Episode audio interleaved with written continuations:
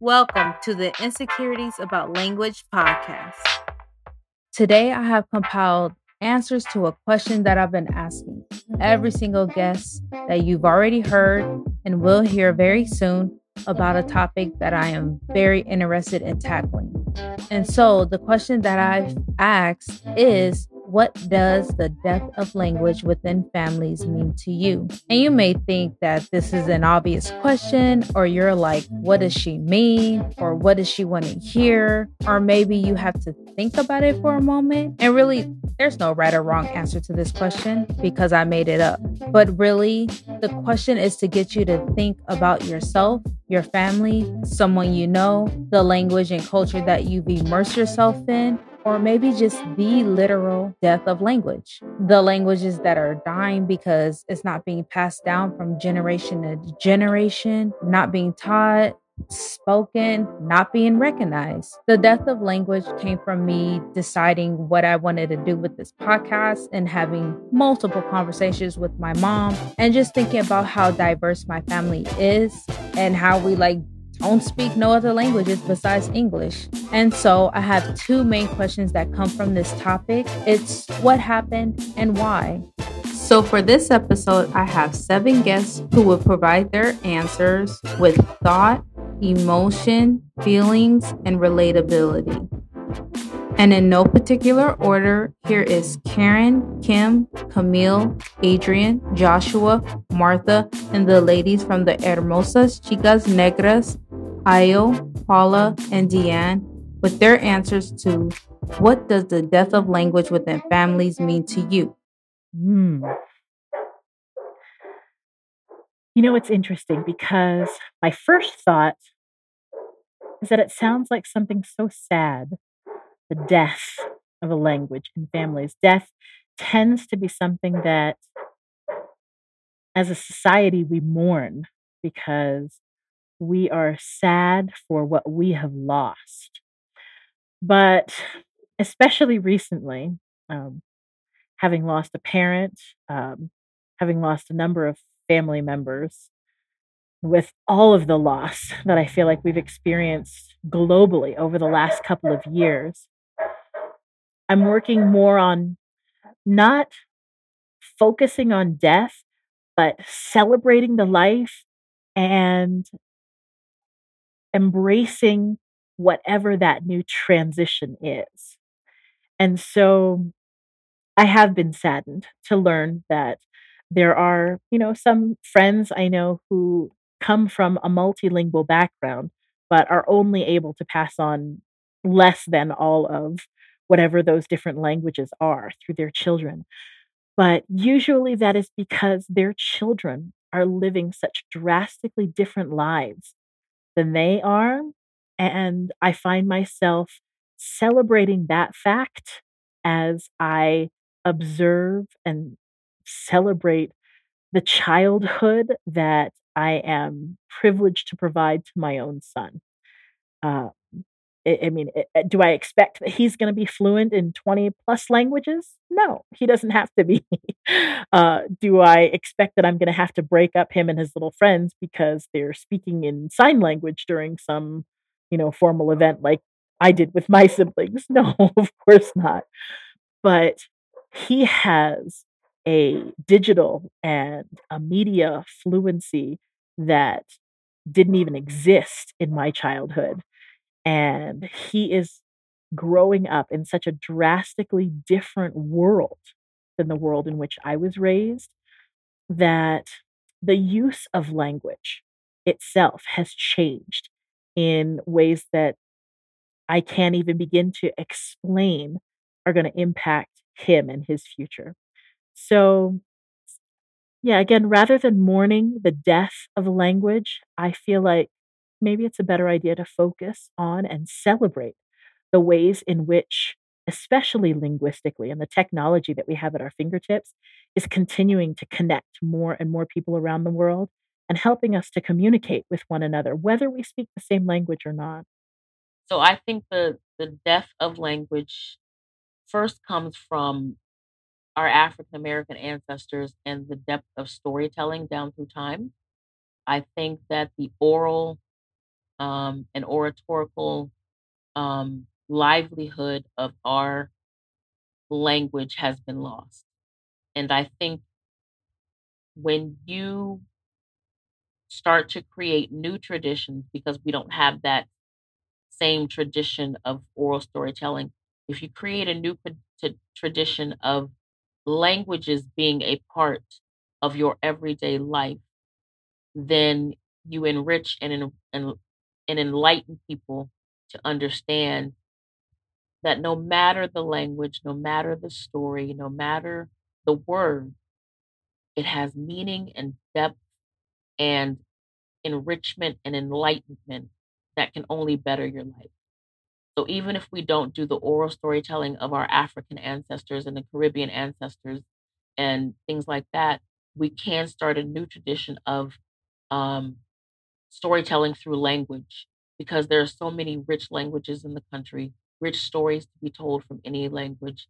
Like my children, I used to read them um, bedtime stories and I try to make them translate the words into other languages. And I just think that we need to connect again to the richness of words and language in African American storytelling as well as our target languages. And all it can do is better our children for the future because this global world is getting smaller by the moment. And our children need to be able to compete, especially African American Black children, need to be able to com- compete on the global stage.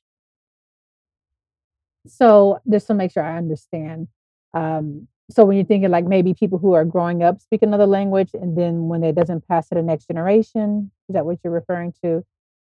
Yeah. So right. So being a person of African American uh, heritage, I don't like it, uh, especially when there is um, the idea that they are doing it for, I, I guess, for some of it's self preservation. I feel like the times are changing, but I don't like it because I just feel like it's a great part of culture. You don't have to lose the language um, intentionally. I'll say as far as as far as the intentional death, where it's like, hey, we don't speak it, uh, and so I don't like it for that reason because I really do like um, that the U.S. attracts so many people from so many different places, and that especially from where I was from, like when I say it just wasn't just black and white, we had um, you know Africans that were other blacks, uh, other I didn't have a whole lot of Afro Latinos uh, at that time. There was a couple, and I would like spot them out. I'd be like, "Oh, cool,"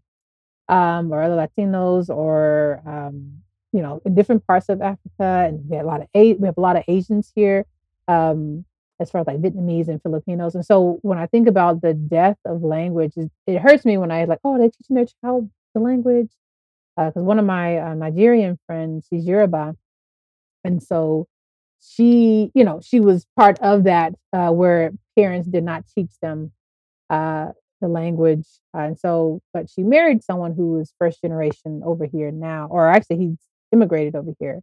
And so, but she's trying to be really uh, intentional about teaching it to their children. She's I, she's I might mess up, but I want them to have a different experience of communicating to people in their culture than she did. And so those are the parts that I really hope that people who do speak the language, you know, find your community of who to speak to, whether that's online. Because I mean, that's we're we're in a digital world now. Because like you said, I'm here in Texas and you're all the way in California, but we can still there is someone that you can reach out to. So that death of it is uh, it saddens me, but I feel like that narrative is changing for some people. It isn't seen as a a negative thing like oh i have to do this in order to make my way in america. Uh, so i feel I'm, I'm saddened when i hear it but i understand it. I understand it was a way for people to quote unquote stay alive realistically or to feel like they had to advance by losing uh, the language or even losing the accents. I love when i hear the accents.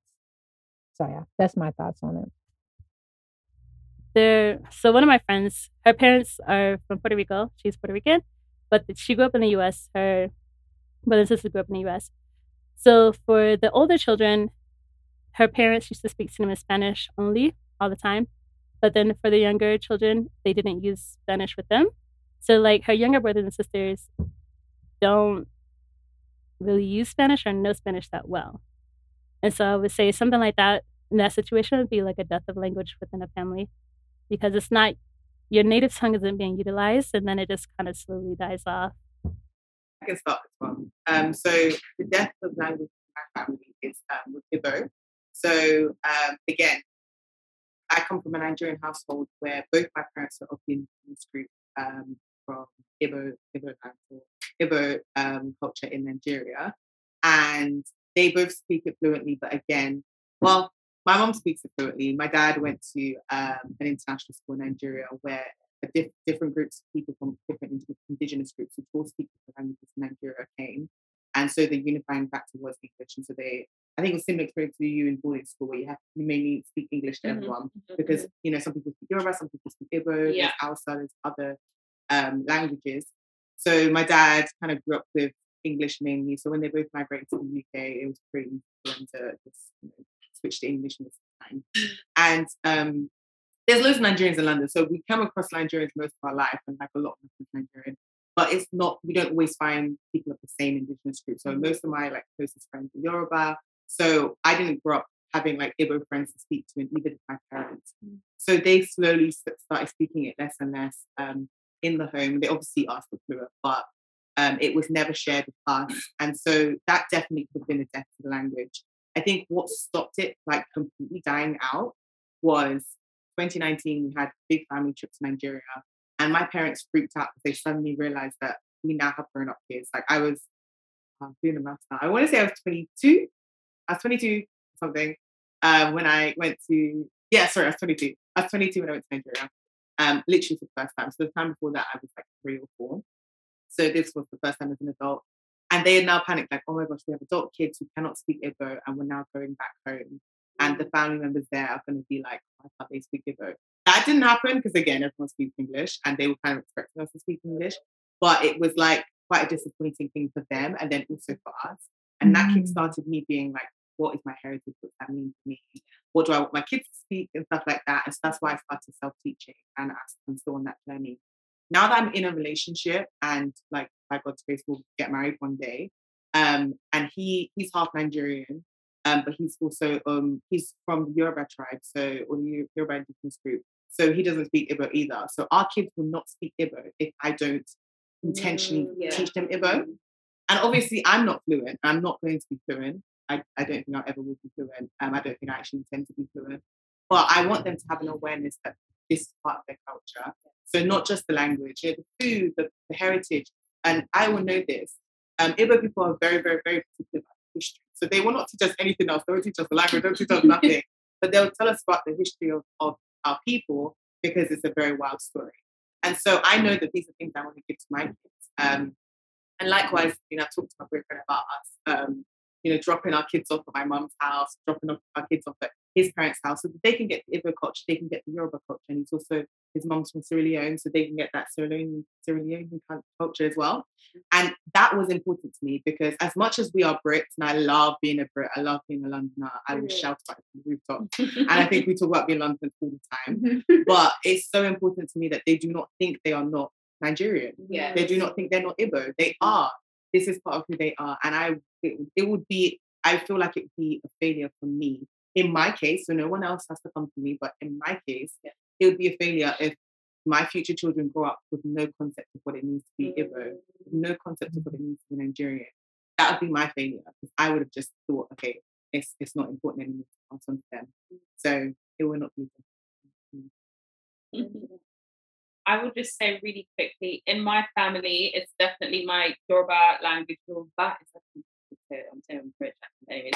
I, it's definitely not dead in my home. My Yeah. siblings and I only just realized that my parents only speak to each other in Yoruba. We only just Mm. realized that I think this year or last year, it was actually my sister that clocked it, that they speak to us in English. We're just like, oh my goodness. So I hear it every single day and I never realized. Literally, Mm, I, d- I yeah. hear it every single day or when I'm at my parents. And I was like, well, I still live with my parents, by the way, but I'm not home 24/7 every day. Just because it's like I hear it. Anyways, I hear it practically all the time, right? And I was like, oh my gosh, that's definitely not dead. I personally want to. Um, I don't know who I'm going to get married to, husband. If you're watching this in the future, it's lovely to meet you. But um, but um, I if I do get married to a Nigerian man, if he's Yoruba, then hundred percent like Yeah. he has like they have to know the language. Same way my dad gave us lessons, I want to give them lessons, and definitely Espanol in the end. Um, What yeah. if it? What if he's uh, Mexican? if he's Mexican, then baby, even better, even better, because my Spanish will be up in the roof. Their Spanish will be up in the roof, but they have to learn Yoruba. Yoruba, They have to, by Yeah. God's grace. Yeah, That's what we pray for our parents to, to live well and live long, so that we can drop our kids off there mate. because they need to. Oh, they need to. They need to spend time with grandparents.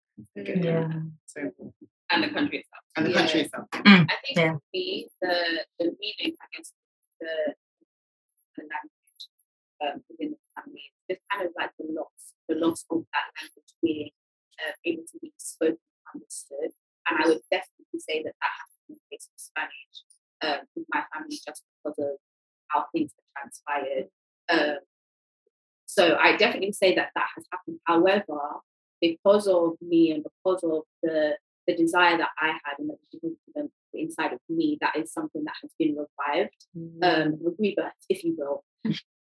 Interested in learning Spanish, in hearing Spanish, and even just like my mum is, she was watching. Uh, we recently posted um, a vlog um, of us in a Dominican restaurant, and my mum was just watching the, the entire thing. I was like, mum, like she was watching it um, with the screen small, and I was like, "You're- can't read the subtitles that way. Like, I don't need to read the subtitles. I'm and she was really getting it because I was asking her questions, and I think just her being exposed because I've been playing like salsa music in house all the time. I speak to her in Spanish all the time, so that that cultural element and that that part of my heritage is definitely been returned and being revived, and it is hundred and ten percent something that will be passed down to my children. Uh, I I've been saying this, but my children will learn Spanish. They will. I think it's so interesting because I think the reverse will happen for me in that it will be Spanish in my home and they'll get the English outside. Yeah, you said this. I can I just say that I've always been impressed how like steadfast you've been in that because I had never even when I started my language learning journey, I just thought it was a fun thing I was doing because I was single when I started, so I wasn't really thinking about like my future and mm. it being something that was going to be lifelong or anything like that. Like again, I was just trying to go to Madrid for good time. I was just trying to have some nice weather. That's all I was doing. But then mm-hmm. I remember Diane being like, "Oh yeah, I'm gonna have bilingual kids." Like she mm. was just so sure that mm-hmm. the first language her kids are gonna learn is Spanish. And I was mm-hmm. like, "Girl, nothing. Like not not anything else. Like not even English." Like she was like, "No, they're gonna like you school. I'm gonna speak my um." Spanish. I was like, what if your husband? She was like, no, no, no, we're going to be speaking Spanish. Yeah. Like, she's always been sure. And that's what got me thinking by the time I got into a relationship, hey, like this, these kids are going to need to be able to learn other languages. That's actually quite It's a skill. Yeah, good question. Um, I think for me, it's kind of almost like my life, honestly. Um, kind of like I was saying earlier, I, I didn't even know that my grandfather spoke or was was fluent in German, that my uncle was fluent in German. So I didn't know that at all until I turned 26. So I think that's pretty crazy. And then I guess as well that there might be uh, some Native American speakers as well, but it's more of like you know great grandparents. But again, like no one no one knows those languages, and even I think my cousins they they were taught even you know German. So all, most of us we all just speak English, and then as far as I know, I'm the only one in my family that speaks Spanish. So I mean that's what I would say. Unfortunately, that you know these you know these languages aren't really being passed down uh, from generation to generation. That's that's kind of like the first thing that comes to my head.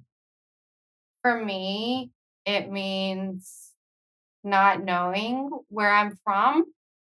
So, like, for example, I mentioned being very sensitive to the fact that the only heritage language that I know that I have is English because, you know, I know that some of my ancestors came from Scotland. I know my mom's, my maternal grandfather's family was Scots Irish, but literally, you try to look at his family past his grandparents and you can't find anything. If they were super poor, we don't know anything about them.